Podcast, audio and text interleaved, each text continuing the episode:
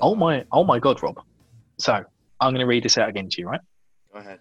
You certainly aren't learning anything standing there. Uh, time for some balance work. Go through parting of the silk, beginning with uh, beginning from heron wading in the rushes. Remember that heron form is only for practicing balance. Anywhere but doing forms, it leaves you wide open.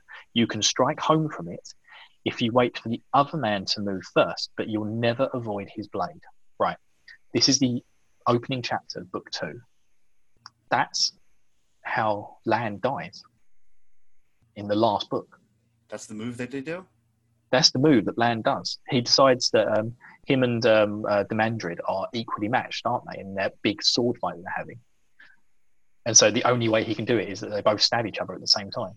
And that's the move that he does. And he here, in Book Freaking 2, Chapter 1, that's where he learns it. for huh? Robert Jordan foreshadows the death of Lan in Book 14, written by another author.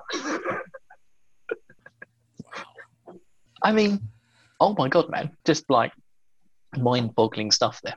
Well, you know, remember um, from the, the Tales of Manetheren, the, the Queen. That's book one. Yep. And that foreshadowed book 14 also with Egwene's Last Stand. Yep. I mean, it's just he had all it's just bonkers. planned out. Yeah, absolutely. Just absolutely, loud, absolutely bonkers. Oh, no, that's fine. Um, yeah, man. Uh, I mean, this is going to be a very short spoiler cast because that's all I've got to say on it. But And my and my computer burping. okay, that's all right. I can't hear you. I can't hear your computer, which is good. Oh, good. Cool. All right, right.